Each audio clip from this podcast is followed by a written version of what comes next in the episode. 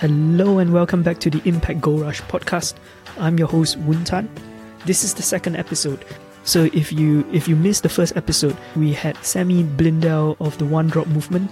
She talked about how dropping it forward is the key to creating more impact. If you missed that episode, you can go back to episode 1 to listen to Sammy. In episode number 2, we have Katherine Gallagher, who runs the Tunbridge Wells Entrepreneur Social and Rate Point Mentoring. And she's got some very interesting stories around why it's so important to bring impact entrepreneurs together. So listen in to understand why, as impact entrepreneurs, we need to be working collectively together so, Katherine, welcome to the show. As we enter this entrepreneurship revolution, why is it important for businesses to be doing good? Well, I think that if they're not doing good, they're not going to survive in the future. Um, and I think the businesses that that are doing good and showing positive social and environmental impact are the ones that will not only survive but will thrive. Um, because there's there's quite a lot of evidence that's growing to support that the businesses that are doing good are uh, able to attract new clients more easily and are also able to attract the best talent and retain good people as well. So it's looking at business for good holistically. Um, so you're looking at yeah environmental and social impact, and that includes inside the business. So with your employees, if you have employees, um, also with your suppliers. Um, and of course with your customers and then outside of that as well. Could you share a bit why you think uh, it's so important that the the sort of purpose and the impact is so crucial to to running a business? Well, firstly, um, to use the words of uh, I think it was Roger Hamilton that said this. Um, if you're not a social business, you're an anti-social business.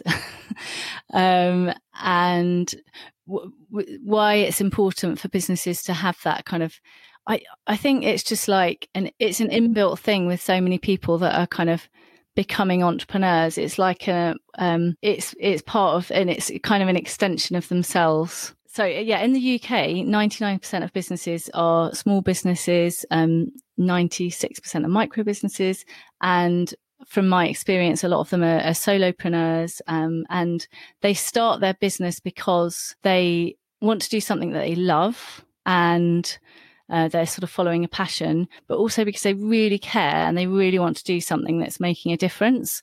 And because they're so purpose driven, they actually don't realize, don't really fully understand how to create a business model that is they don't even know what a business model is. I didn't know what a business model was um, when you know when i started out. I didn't have a clue. I just knew that i wanted to run a business and and make a difference um, so there's all these sort of businesses out there who just don't really understand the nuts and bolts of business and how to make a profit. So yeah, I think it's really important for to support those sort of businesses, um, to help them to see that it's not just purpose, but it's also profit. So it's kind of the it's changed from sort of the olden days where everything was very very profit driven to now this sort of emergence of a new entrepreneur who's very purpose driven, and it's being able to help those purpose driven entrepreneurs see that by creating a profit, they're actually able to generate uh, more of an impact and have more of an impact. Um, so they're helping themselves and they're helping the world as a result. So it's looking at the three P's of purpose, profit, and planet. You've been running the Royal Tunbridge Wells Social Entrepreneurs, right? So why is it important to bringing a community of impact entrepreneurs together? I well, I've loved bringing this community of impact entrepreneurs together because well, I've I've done a lot of networking over the years, and and there's a lot of um, emphasis on on selling your business and pitching what you're doing, and there's not in my mind so much around support generally like business support and business growth. And so when i created the community of entrepreneurs um, that were impact driven around the tunbridge wells area it was about bringing together like-minded people. And I, I, think often the ones that are more impact driven uh, this is a bit of a generalization but they're often because they're so purpose driven they're not necessarily that profit driven and so they need as much support as they can get to to help them to bring in the money because if they're not bringing in the money then they're not they're not going to be able to fulfill the, that purpose um, driven side of what they're doing um, so that's that's one aspect is sort of creating and giving that support, uh, business support and, and community. Um, and I think being around, bringing together like-minded people where they can actually learn from each other. Um, they're able to uh, be inspired by each other uh, and feel connected and like they're part of a, a tribe. Uh, it's that sort of sense of belonging and sort of learn and uh, sort of best practice as well. Um, and also, I, I, think from the events that I've run, I've got some really cool examples of how uh, businesses have been inspired by the speakers that I've had. So, for example, we had Cook Food coming to speak, and they're a B Corp. Um, and if you don't know, B Corp is a an amazing accreditation system, which is incredibly thorough, um, and that it really showcases the businesses that are really doing good and, and giving all the evidence for that. And uh, Cook are one of those companies. Um, and my audience, um, a lot of them didn't know what B Corps were, so they left kind of feel like with that sort of knowledge. And and actually, B Corp, for example, have a they've got like a a, a way that you can kind of go through like a test without paying for anything, just kind of gives you an overview. So it enabled those sort of people to go off and do that. And then um, one of them actually started to sort of go down the process of becoming a B Corp themselves. So yeah, that was cool. And then got a really good example of this. One of um, a company that I um, had as a speaker at one of the events that I co-hosted recently. Um, they're based in Kent as well, called Reddico, um, and they are um, an IT SEO specialist. Um, which is a notorious sort of industry in terms of um, there's there's not a huge amount of people that have that sort of talent. So um, anyway, they they they got a brilliant example of how they were already like doing really well. They were getting brilliant feedback from their clients in terms of you know how good their their work was. Um, but they decided that they wanted to really up their game in terms of how they looked after their staff.